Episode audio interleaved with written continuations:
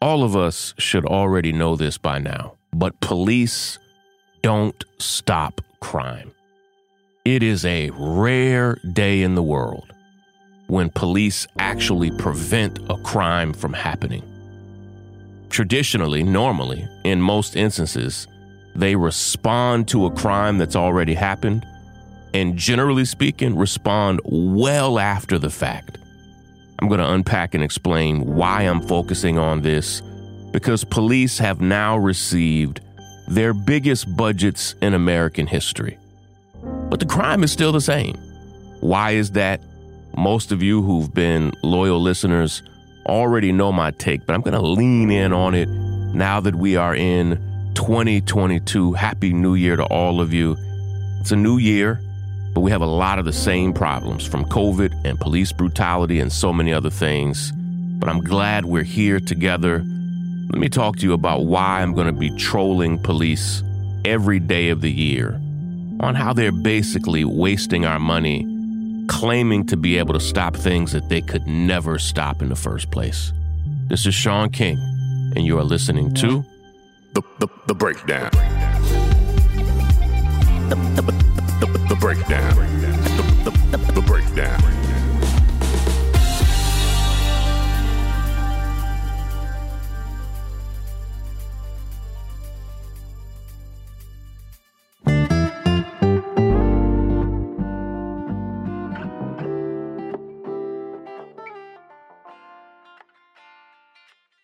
This podcast is proudly sponsored by BetterHelp Online Therapy.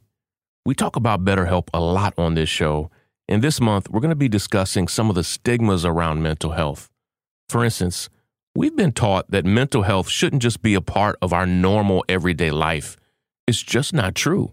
We take care of our bodies at the gym, we go to the doctor, we talk about nutrition, but we should also be focusing on our minds just as much. BetterHelp is customized online therapy that offers video, phone, and even live chat sessions with your therapist – so you don't have to see anyone on camera if you don't want to. It's much more affordable than in person therapy, and you can be matched with a therapist in under 48 hours. Give it a try and see why over 2 million people have used BetterHelp online therapy. Listeners of The Breakdown get 10% off of their first month at betterhelp.com slash breakdown. That's B-E-T-T-E-R-H-E-L-P betterhelp.com slash breakdown. This podcast is proudly sponsored by BetterHelp. The, breakdown. The, breakdown. the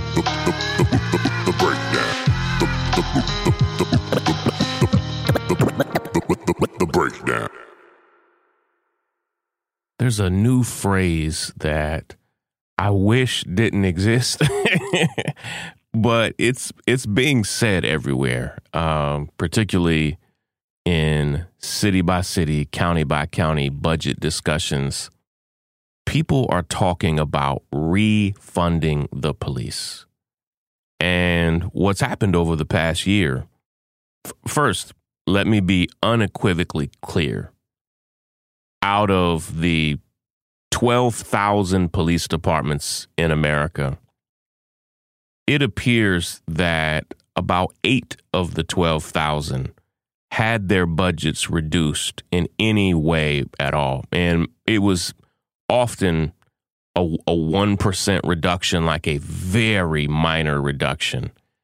And it appears that those eight police departments all got all of that money back and then some in their new budgets for 2022. In fact, now the budgets for American police departments are the highest they've ever been, including in those cities that quote unquote defunded the police. And again, there are over 10,000 police departments and sheriff's offices. 99.9% of them were never defunded, and those that were have now refunded them. And those that were never defunded even started arguing for them being refunded. It was all a scam. It was always a scam. Because what you need to understand and what I want to teach you and what I'm going to be talking about every single day across social media is that police don't stop crime. There are those rare moments where police may see or stop a crime in progress, and, good on them. Good for anybody who stops a crime in progress but police rarely stop crimes. Not only that, we've talked about it, and there have been multiple studies and award winning articles and, and investigative reports. You can Google this for yourself. Police spend about 97 and in some places 98 and 99% of their actual time. Police departments spend over 97% of their time on things other than violent crime. It's on traffic tickets.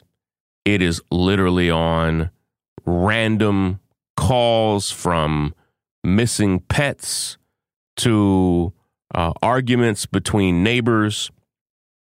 Only between 1 and 3% of all police time is actually spent on violent crime. The remaining 97% is spent on a weird mix of over policing and social work. And for those of us who actually loved the phrase defund the police, we can argue about that another day. All I have been saying is let's remove all of the social work out of police departments. They're bad social workers, they're not trained. Almost none of them actually have a bachelor's or master's degree in social work. They're not licensed clinical social workers. But most of what police, most of what they do is respond to issues of poverty, homelessness, social work, issues of education, issues around pets.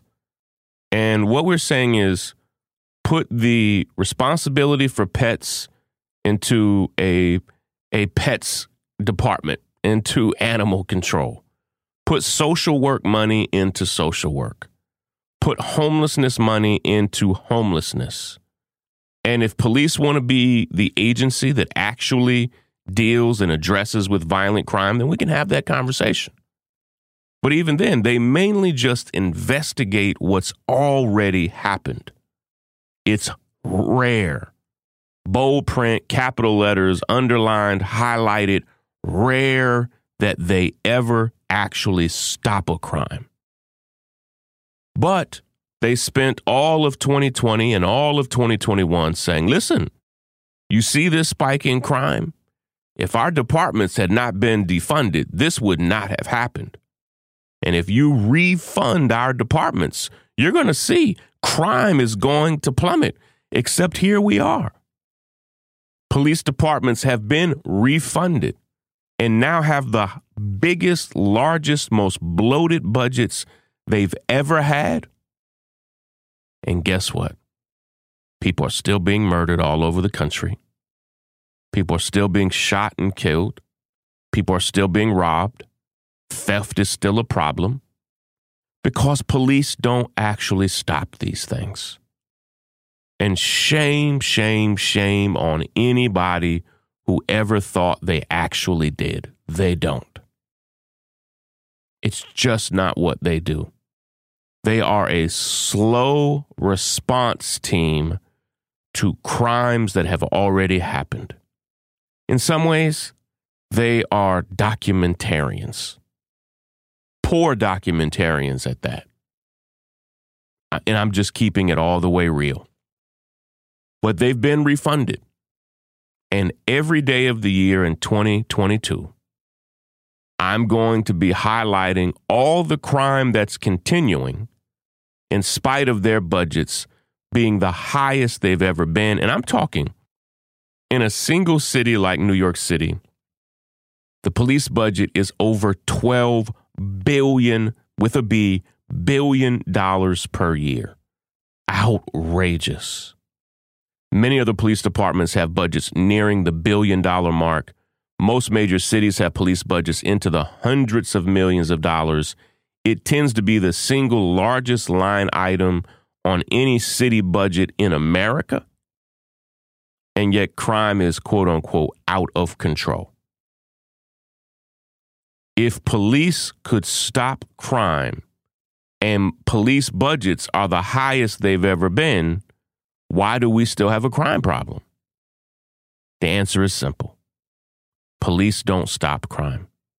They hardly, in any instance, even reduce it a little bit. It's just not how crime works. It's not the nature of crime. The root causes of crime are way more complex.